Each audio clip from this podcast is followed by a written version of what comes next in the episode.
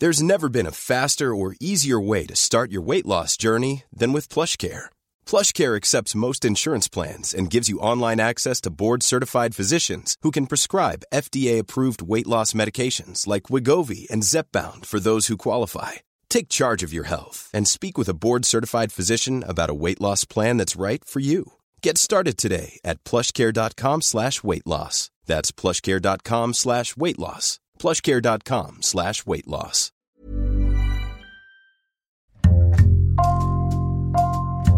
Bonjour, c'est Jules Lavie pour Code Source, le podcast d'actualité du Parisien. Il a été condamné pour provocation à la haine raciale le 25 septembre par le tribunal de Paris. Quelques jours plus tard, ses propos sur les mineurs isolés en France entraînaient une énième polémique.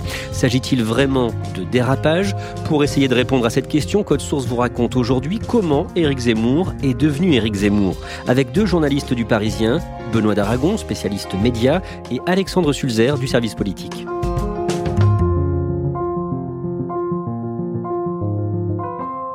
Mardi 29 septembre, 19h56, sur CNews, Benoît d'Aragon, la présentatrice Christine Kelly lance Éric Zemmour sur la question des mineurs isolés en France. Éric Zemmour, vraiment, il n'y a pas de juste milieu. Il n'y a pas, il n'y a pas de juste milieu.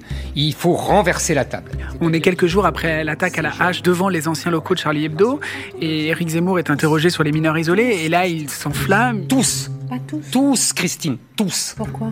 Mais parce qu'ils n'ont rien à faire ici, je vous le répète. Et s'ils sont souffrants Ils sont, pays ils sont voleurs, ils sont assassins, ils sont violeurs, c'est tout ce qu'ils sont.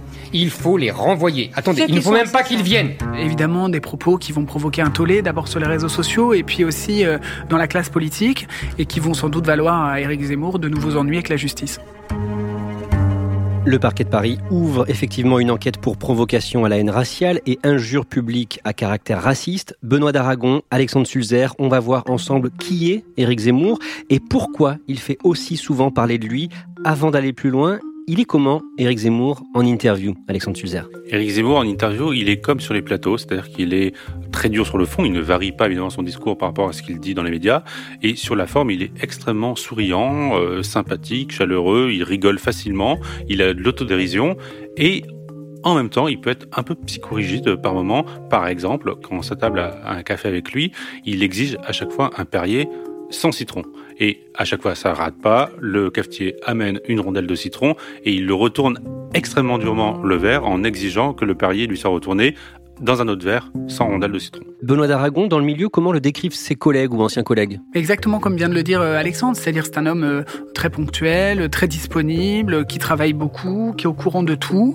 Il est plutôt sympathique, il est souriant. Euh, Après voilà, leur problème c'est de le cadrer pour pas qu'il dérape, pour pas avoir d'ennui avec le CSA, pour pas avoir de polémique. Et ça c'est un travail à temps plein et c'est difficile.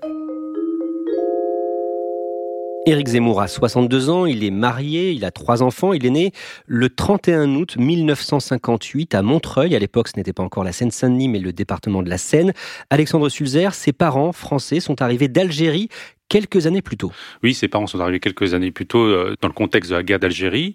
Ce sont des parents qui viennent d'un milieu populaire, euh, juif algérien, originaire de Sétif. Lucette est femme au foyer et Roger, euh, lui, est ambulancier. Il a installé une entreprise euh, d'ambulance à Montreuil et ils vont ensuite, après la naissance d'Éric Zemmour, s'installer quelques années plus tard à Drancy où Éric Zemmour va vivre une enfance paisible et populaire. La famille vivra également dans le 18e arrondissement, dans le quartier populaire de la Goutte d'Or, rue Doudoville.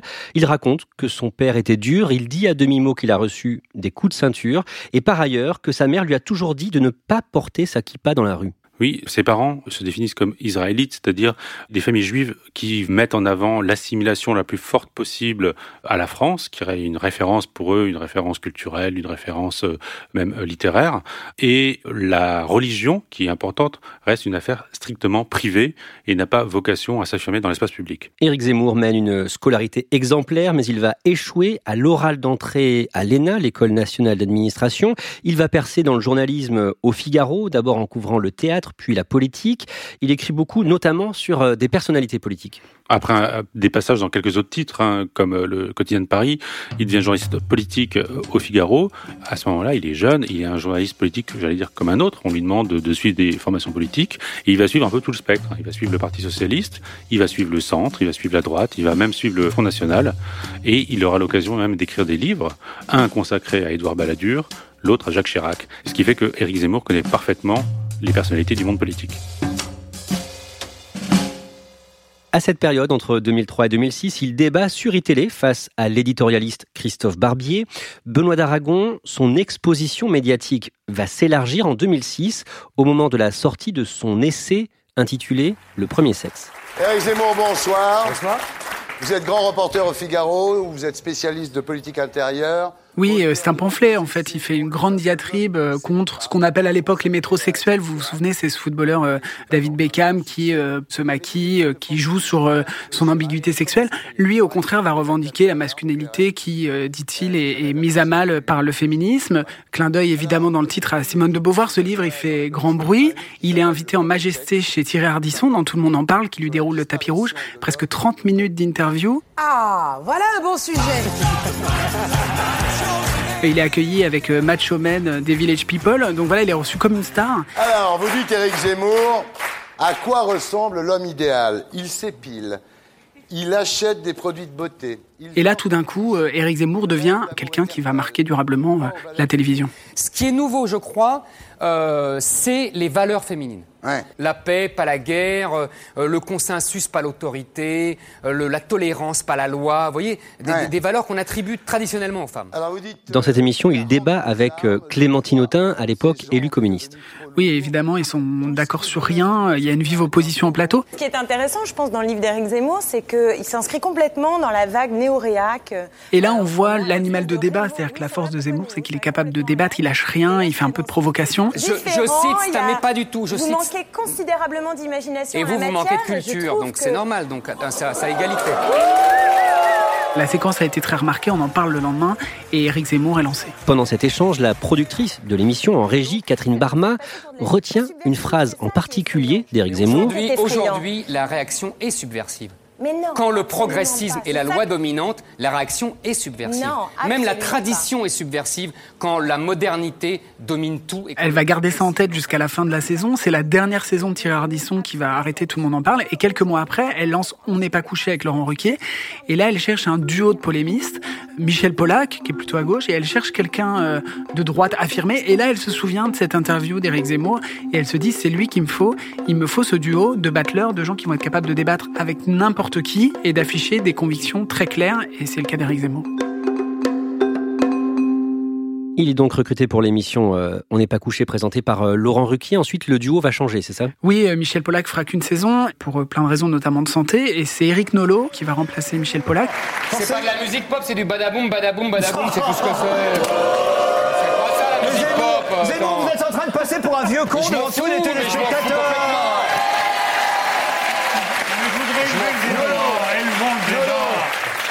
Moi j'ai écouté la musique, c'est pas mal, c'est d'un point de vue littéraire que j'hésite. C'est pas mal, on était devenu fou. Et ce duo, Nolo et Zemmour, ça va parfaitement fonctionner, ils sont parfaitement complémentaires. À ce moment-là, Éric Zemmour tient déjà des propos polémiques? Il fait attention, il est encore dans son début de carrière médiatique où il fait attention à ce qu'il dit, il contrôle un peu ses propos, il évite de déraper, d'être borderline, donc il n'est pas mesuré parce qu'il est assez ferme, il assume ses positions, mais il fait attention à jamais être outrancier.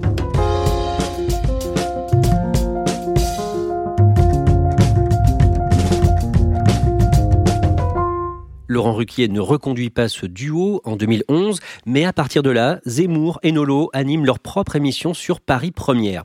Alexandre Sulzer ont fait un saut dans le temps. En octobre 2014, Éric Zemmour publie un nouvel essai, Le suicide français, plus de 500 pages. Il y décrit le déclin de la France, selon lui, depuis les années 70. Le livre entraîne plusieurs polémiques, notamment sur le rôle du régime de Vichy sous l'occupation. Vichy fait un pacte avec le diable c'est qu'il négocie avec les Allemands et qui dit on vous donne les juifs étrangers et on, simplement vous ne touchez pas aux juifs français. en Hollande, Eric, en c'est Pologne. pas, c'est Attends, pas Pétain qui a sauvé les Juifs, c'est la zone libre, c'est les justes, c'est la société du- civile, c'est l'Église qui a sauvé les Juifs français. C'est pas Pétain. Ça, c'est la doxa dominante. C'est Pétain qui a sauvé les Juifs Je vous, je vous engage. Pétain a sauvé les Juifs Mais répondez-moi oui, Je vous, il a sauvé des juifs français, oui. Éric Zemmour reprend une euh, vieille thèse, une thèse qui aujourd'hui peut paraître complètement anachronique, mais qui a quand même existé dans les années 50, dans les années 60, parmi les nostalgiques de Vichy. C'est une thèse qui aujourd'hui n'a plus aucun crédit auprès des historiens. Après euh, ce qu'on appelait la révolution paxtonienne, c'est-à-dire un livre au début des années 70 de l'historien américain Robert Paxton, qui a démontré en fait que Vichy était totalement dans une politique de collaboration évidemment et a participé activement à la déportation des Juifs. Et Zemmour revient totalement là-dessus, fait un retour historiographique à 180 degrés, ce qui provoque évidemment une polémique sans égale, d'autant plus évidemment qu'on le sait, il est d'origine juive. Dans ce livre, il dit euh, également euh, que les Juifs sont devenus, je cite, une caste intouchable. C'est un énorme succès en librairie. 500 000 exemplaires vendus, disent les articles de l'époque. Benoît d'Aragon, à partir de là, il gagne encore en surface médiatique. Oui, il est présent euh, à iTélé tous les jours, il est présent sur RTL, il est présent euh, dans le Figaro évidemment, et il est invité sur tous les plateaux de télévision. Et Éric Zemmour, il fait de l'audience, il vend des livres, et ça devient voilà un, des intellectuels parce qu'il est devenu plus un intellectuel qu'un journaliste. C'est un des intellectuels qu'il faut avoir sur son plateau parce que c'est la garantie que sur le plateau, il va se passer quelque chose. Dans les années qui suivent, il va multiplier les propos outranciers. Oui, et ça commence à poser des problèmes dans les rédactions qu'il emploie parce que à RTL, par exemple, les journalistes ne veulent pas être associés aux propos tenus par une des signatures de l'antenne sur d'autres antennes, d'autres médias. Et donc ça commence à se crisper dans toutes les rédactions où il travaille. Euh, il va fâcher euh, l'ensemble de la chaîne. En 2014, il va se faire débarquer d'ITélé. Oui, c'est pas sa première polémique en 2014, mais c'est peut-être la plus forte, la première euh, qui va vraiment marquer les esprits. Il accorde une interview au Corriere della Sera, qui est un grand quotidien italien. Dans cette interview, il dénonce euh, le fait que, selon lui, des millions de musulmans de France euh, appliquent le Coran plus que le Code civil. Là, le journaliste italien le relance en lui demandant s'il faut pas expulser ces personnes. Et Éric Zemmour acquiesce en disant que qui aurait cru qu'un million de pieds noirs aurait abandonné l'Algérie revenir en France. Euh, voilà, ça passe pas du tout. La rédaction euh, d'ITélé à l'époque est, vent debout, très en colère qu'une des figures de leur antenne prenne de telles positions. Et la direction d'ITélé va écarter Éric Zemmour, ne veut plus en entendre parler, la coupe est pleine. Éric Zemmour fait trop d'outrance, c'est devenu gênant. Et nous faisons un saut dans le temps. En avril 2019, Alexandre Sulzer, il participe à un débat avec le ministre de l'économie Bruno Le Maire au Cirque d'hiver à Paris, organisé par l'hebdomadaire Valeurs Actuelles. Oui, c'est un gros événement organisé par l'hebdomadaire euh, de la droite de la droite, où sont conviés de nombreuses personnalités assez euh, prestigieuses, entre guillemets, euh, Philippe de Villiers, Michel Houellebecq. Et je vous demande d'applaudir vraiment très fort Bruno Le Maire et Éric Zemmour. Qui débat directement avec le ministre de l'économie d'égal à égal, si je puis dire. C'est-à-dire que il était journaliste, il est devenu polémiste, il devient presque un homme politique en tant que tel. Là, vous n'êtes plus d'accord parce que c'est l'Europe qui réussit. Mais pas du oui, tout. Je suis d'accord pour l'Europe des nations, mais vous dites, quand les nations mais je vous dis que l'Europe a fait le contraire. Et Elle a désarmé les nations. Mais l'Europe Et il demande à la fin à Geoffroy Lejeune, de Valeurs Actuelles, l'organisateur de l'événement, de lui en organiser un avec Emmanuel Macron. Il aimerait faire de la politique? Éric Zemmour a toujours eu la tentation de faire de la politique. Il a comme référence Napoléon Bonaparte, qui est un intellectuel qui est passé à l'action. C'est toujours une tentation chez lui. Pour l'instant, il n'a pas franchi le cap parce qu'il se rend compte évidemment qu'il a une liberté de parole qu'il n'aurait plus. Mais en attendant, il a effectivement beaucoup de sollicitations, aussi bien le Rassemblement national que d'autres partis à la droite de la droite, comme Debout la France de Nicolas Dupont-Aignan. Encore récemment, aux européennes, les deux formations lui proposaient la troisième place euh, sur leur liste aux européennes. Jusqu'alors, Éric Zemmour a toujours dit qu'il refusait, mais il reconnaît qu'il réfléchit. Le 28 septembre 2019, il est invité à ouvrir une convention organisée par des proches de Marion Maréchal Le Pen à Paris. Vous êtes sur place? Que dit-il dans son discours? Le discours est extrêmement crépusculaire. Je n'y croyais pas, tous ces gens qui, qui viennent quand on leur parle de convention des droites, d'union des droites. Sur le fond, ces thèses ne sont pas extrêmement nouvelles. Il euh, met en garde contre euh, ce qu'il appelle le grand remplacement, le fantasme que la population euh, blanche, catholique, européenne soit remplacée au, au, fil des années par une immigration maghrébine et musulmane. Mais sur la forme, les propos vont encore plus loin que d'habitude. Même ses fans sont un peu choqués. Ils disent que c'est vraiment le Dark Zemmour ce jour-là. Ils se comportent en colonisateurs. Les caïds et leurs bandes s'allient à l'imam pour faire régner l'ordre dans la rue et dans les consciences selon la vieille alliance du sabre et du goupillon. En l'occurrence, la calache et la djellaba. Il dit qu'il va falloir que les Français de souche prennent les armes. C'est presque un appel à l'insurrection armée. Benoît d'Aragon, tout cela est diffusé en direct à la télé sur LCI. ce qui fait que ça passe pas inaperçu. Il y a des téléspectateurs euh, qui sont en train de regarder et donc le CSA se saisit parce que évidemment ça crée un tollé et à LCI ça crée un embarras total. Les journalistes sont foudrage qu'on ait offert une telle tribune à un tel polémiste et euh, la direction d'LCI a reconnu une erreur, a été obligée de s'excuser publiquement euh, en interne et même dans les médias pour dire qu'ils avaient fait une énorme erreur en diffusant ce discours. Le discours est tellement violent qu'il tue en réalité la convention de Marion Maréchal. L'objectif de Marion Maréchal, c'était de lancer un peu une dynamique politique en sa faveur, et le tollé est tel que tout le monde ne parle que d'Éric Zemmour. Le 25 septembre, il est condamné pour ce discours, pour injure et provocation à la haine, 10 000 euros d'amende. Le tribunal de Paris estime en résumé qu'Éric Zemmour a désigné les Français musulmans et les immigrés musulmans comme des criminels et des colonisateurs et que ceci constitue, je cite, une exhortation, tantôt implicite, tantôt explicite, à la discrimination et à la haine à l'égard de la communauté musulmane et à sa religion. C'est donc quatre jours après cette décision de justice qu'Éric Zemmour va tenir ses propos sur les mineurs isolés en France sur CNews. Benoît d'Aragon, d'abord, que fait-il aujourd'hui sur CNews? Éric Zemmour, il participe tous les jours à une émission à 19h qui s'appelle Face à l'info. Elle est présentée par Christine Kelly, qui est une ancienne membre du CSA.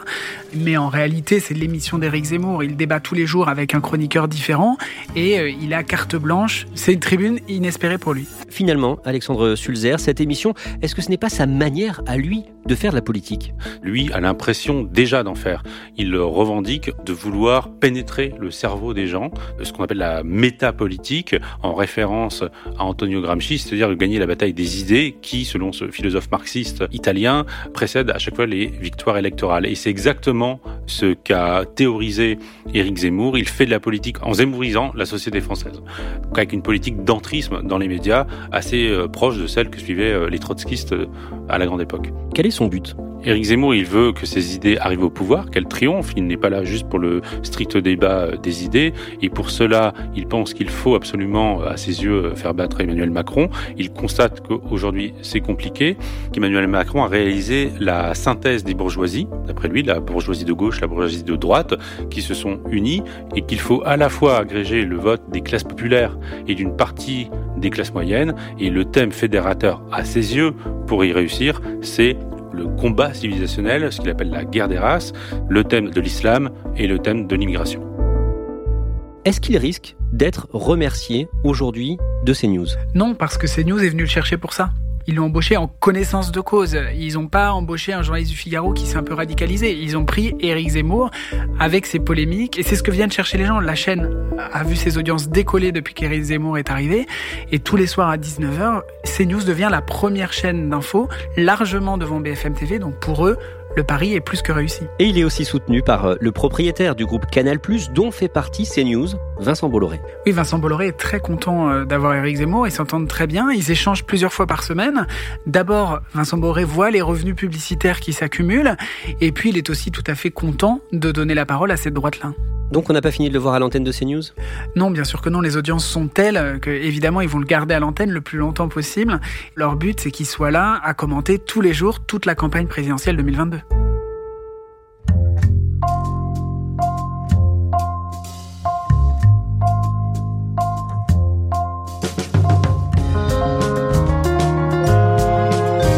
Merci à Benoît d'Aragon et Alexandre Sulzer. Code Source est le podcast d'actualité du Parisien, disponible chaque soir du lundi au vendredi. Cet épisode a été produit par Thibault Lambert et Marion Botorel, réalisation Alexandre Ferreira. Si vous aimez Code Source, n'hésitez pas à laisser des petites étoiles sur votre application de podcast et n'oubliez pas de vous abonner. Vous pouvez aussi nous écrire directement code source at leparisien.fr.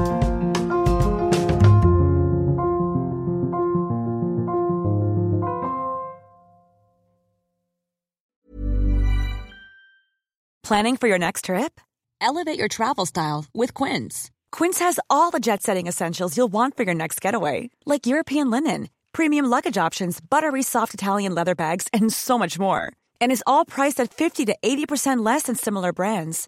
Plus, Quince only works with factories that use safe and ethical manufacturing practices.